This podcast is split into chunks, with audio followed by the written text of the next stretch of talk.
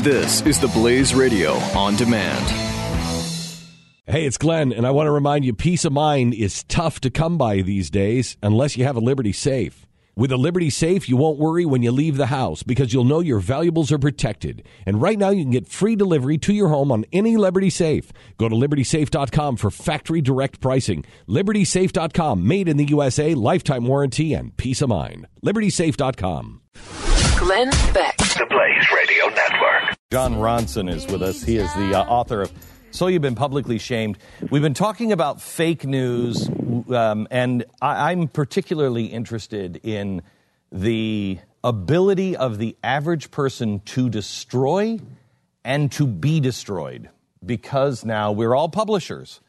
Uh, we are all able to publish something to the entire world, and the entire world gets to judge a book by your one tweet or your one Facebook um, uh, mention, and that, that's it. I mean, we are judging a book by the cover. And it's a frightening thing when you come to think about it and you see the people who have been destroyed. Um, Jon, should we go to uh, should we go to Hank? And uh, how do you say her name? Uh, Adria. Adria. Yeah. Okay, so tell us about Hank and Adria. Yeah, this is a particularly, I think, kind of upsetting and difficult story. Um, so it begins at a tech conference in Santa Clara.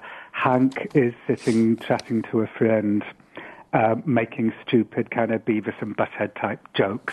There's some something's happening on the stage about dongles, and Hank whispers to his friend something about dongles, like some kind of stupid dope joke, but like whisper. Um, as he told me afterwards, it wasn't even conversation level volume.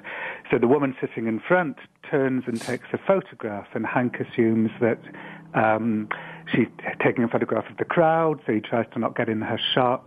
But then a few minutes later, Hank and his friend are called out of the conference and told that there'd been a complaint about sexual language. So they apologized and then because they're kind of nerdy guys, they left the conference. You know, they didn't like conflict, so they left the conference. On their way to the airport, they thought, what happened there? Like, ha- what happened? And the nightmare scenario was that the woman in front had complained via a public tweet on Twitter. And that is exactly what happened. She'd, she'd sent, um, she'd tweeted the photograph of the two men uh, with the comment something like, not cool, jokes about big dongles right behind me. Um, and so two days later, Hank was called into his boss's office and fired. Um, so that night, Hank went on to Hacker News, a message board, saying what had happened, saying, you know, I, I was fired, you know, I, I, I shouldn't have said what I said, but the woman in front just smiled and sealed my fate. It's not even her business. It wasn't directed to her. It wasn't. I mean, Oh, uh, also- why yeah. does anybody care? Right. Well, okay. Let me before we go on to that. Can I tell you what happened next? 'Cause I Yes. think what happened next is really important too. Um, so Hank was fired, and then 4chan and the other groups all decided to get Adria. Now, um, and so she was then subjected to months and months of photographs of beheaded women with tape over their mouths. Oh, my and, gosh. Yeah, death threats and rape threats, and she lost her job too. So it was just carnage. I mean, everyone was just like babies crawling towards guns. Um, and I, I think what that story shows is that you know we our social media is such a kind of primitive thing, and all we can think to do is lurch towards outrage and lurch towards shaming. So a woman shames a man in an inappropriate way. What do the men then do? Shame her back in an even more inappropriate way. Um, I, I think you know these are the. I think these are the stories that maybe in years to come will form. Um, chapters in books about how Donald Trump ended up being our president. Oh, I, I I think you're. I think in many ways you're right. I, I will tell you this. Um, this is probably about six years ago, and I would like to go back into the Twitter feeds and see what could be found now. Um, but I remember as a family, we were in a park in New York, and Ron, you're from uh, the UK, right? right, yes, yes. Yeah. But I so I'm not sure if you know how unpopular I can be in the United States. But I, um, I am aware. You're aware. Uh, I've made international fame.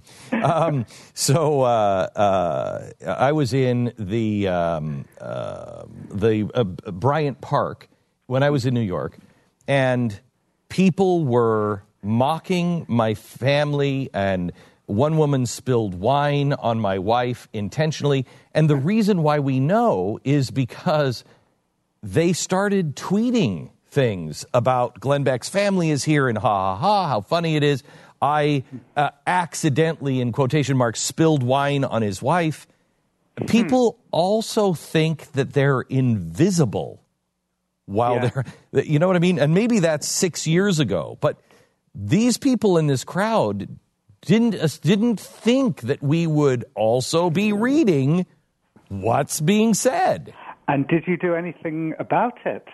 We left. Um, I just took my I just took my family. We were surrounded. My my my children and my wife got up to go to the bathroom, and they were almost half a block away from me, and they were being chanted at. We don't want your kind here. Um, and it was it was just it was a mob scene. It was a mob scene. This is why I, I personally, as a kind of I think kind of conciliatory centrism has become really unfashionable. And uh, there should have been more of it the night that Justine Sacco got destroyed. But in fact, being a centrist was, was considered to be like a weakness. Like if anybody said, let's wait for her to land so we can hear what she has to say Right. about her joke, people thought that was kind of pathetic weakness. Right. Like, why should we wait to hear what she has to say? We know what she means. That was a clue to her kind of secret inner evil. So as a result, I really admire anybody who's who's trying to move away from this kind of you know pollution of polarization. And I've, and I've noticed that that's what you've been doing lately Glenn and I, I, I really appreciate it. I think people on all sides need to do what, what you're trying to do. I will tell you, Jon, that's one of the reasons why I wanted to have you on because the first thing is to make people aware of what's happening what, and to start to see people that are on Twitter mm-hmm. as people. Yeah Because I don't think we would do this. Well, I mean, I just told you a story in Bryant Park where, where it was in person. But for the average person, I don't. Yeah, Right. I, I'm Glenn Beck, so I'm not a person anymore. Right. Um, Uh, but and you're right. Everybody is now, Glenn, you know, everybody on, on Twitter has become, it, everybody on Twitter has become like corporations that have to learn damage limitation, which is very stressful given that Twitter was supposed to be kind of fun. I mean, the whole Yeah. point of Twitter was that it was supposed to be like a kind of fun, a fun way to connect with our fellow humans. Uh, was Jon, it? Jon, Go ahead. Jon, you, this is an interesting point on this because um, the two examples we've talked about so far, both Justine Sacco and uh, the guy with the dongle joke, I think to a conservative audience, you say, yeah, this is ridiculous. You, you know, you make a kind of an off-color joke and maybe it's not right, but you get beat up and you get fired for it. I like that the the um, example you have of, of Lindsay Stone because uh, to our audience, I think it's it's more challenging. But all the same principles apply here. Yes, absolutely. So Lindsay Stone, you couldn't meet a nicer person. I mean, on many levels, Lindsay is even more sympathetic. I mean, I think all my people are sympathetic, but you know, she she works with adults with learning difficulties and was great at her job. Um, took them on a trip to Washington D.C. Uh, so they went to the Mint and they went to the Holocaust Museum and then they went to Arlington. And Lindsay and her friend had this little douchey joke that they would share amongst their Facebook friends. And the joke was to stand in front of a sign and do the opposite. So they would smoke in front of a no smoking sign or, you know, loiter in front of a no loitering sign. It was just like a little private joke. Anyway, at Arlington, um, they see a sign that says keep off the grass. And they thought, should we? And then they thought, no, we don't want to get into trouble. So then they saw another sign that said silence and respect. And so, as Lindsay told me later, inspiration struck. So she, so she posed in front of the sign, pretending to shout and flip the bird. Uh, and so she posted it on Facebook. And then a friend of hers who was in the military said, I think that's kind of disrespectful. You should take it down. And Lindsay went, uh, oh, don't be ridiculous. It's just us being us. You know, it doesn't mean anything. Um, and then they forgot all about it. And then a month later, suddenly it just went super viral. Uh, some pro-military website had picked up on it, and she got everything that Justine got death threats, rape threats.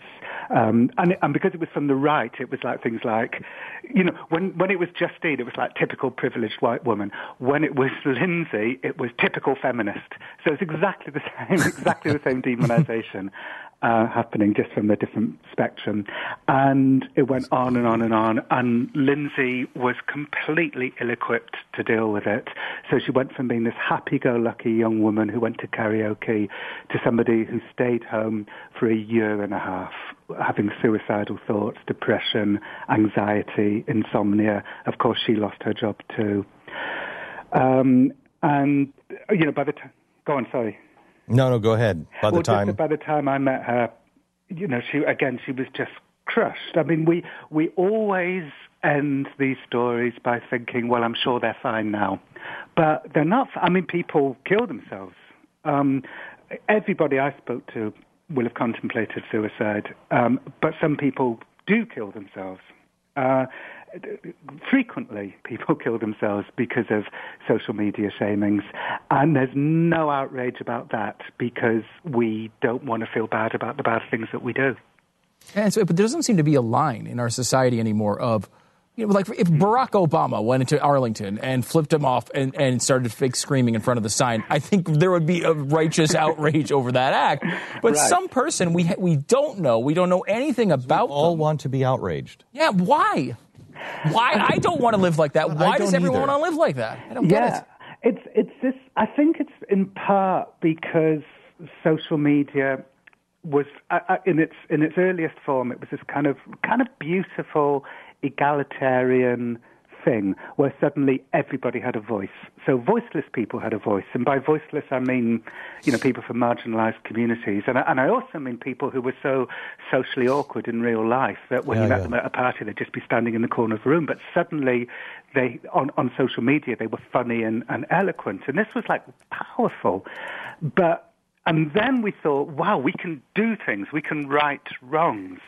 So we would get people who kind of deserved it. I mean, I, I can think of lots of stories from the early days of social media when a corporation had done something really bad and social media put pressure on them and they changed their policy. Um, but then, you know, I think what happened was that a day without a shaming felt like a day sort of picking fingernails and treading water. It's like we fell in love with getting people so much So- that we lowered our standards and started getting a- anyone. Let me ask you this: Are, Uh-huh. uh, Have you watched Westworld, the TV show on HBO? Yes, I have. I watched the last episode last night. Okay, it was great, wasn't it? Great. Um, uh, one of the best endings, but I, I, uh, w- w- let's stay on track. Um, sorry, riddled with it. Come back for another hour long interview Yeah. on Westworld. Uh, so, Jon, Right. the question in the park is um, Does the park make you into something or does it reveal who you are? I think in terms of social media, part of the part of it is this is lying dormant within all of us, but it's also partly because of the technology itself. Um, you know, social media is created by engineers. You know, it's engineers who own Silicon Valley. And what do engineers love? They love stability. They love everything going along nicely. Um, and that's why I think Twitter has evolved into a kind of echo chamber where we surround ourselves with people who feel the same way we do and we approve each mm-hmm. other. And that's like a good feeling. And then, and it's such a powerful feeling that when somebody gets in the way who's not like us, like Lindsay Stone or Justine Sacco, we're like a machine furiously ejecting a destabilizing fragment. So I think the, the machine contributes to, to, to the problem. Jon, I would love to have you in um, and spend more time with you in person because I just think you're a fascinating guy, and this is this is something that I think historians will be reporting on. This is the beginning of a massive cultural change globally, um, and what we do and how we behave and how we each of us act as leaders in our own home and our own uh, circle of influence uh, and how we either hang ourselves or don't hang ourselves as individuals is important. And I'm glad you're watching this, Jon. Thank you so much. Thank you, Glenn. I really appreciate it. You bet. Um, Jon Ronson, uh, the name of the book is So You've Been Publicly Shamed.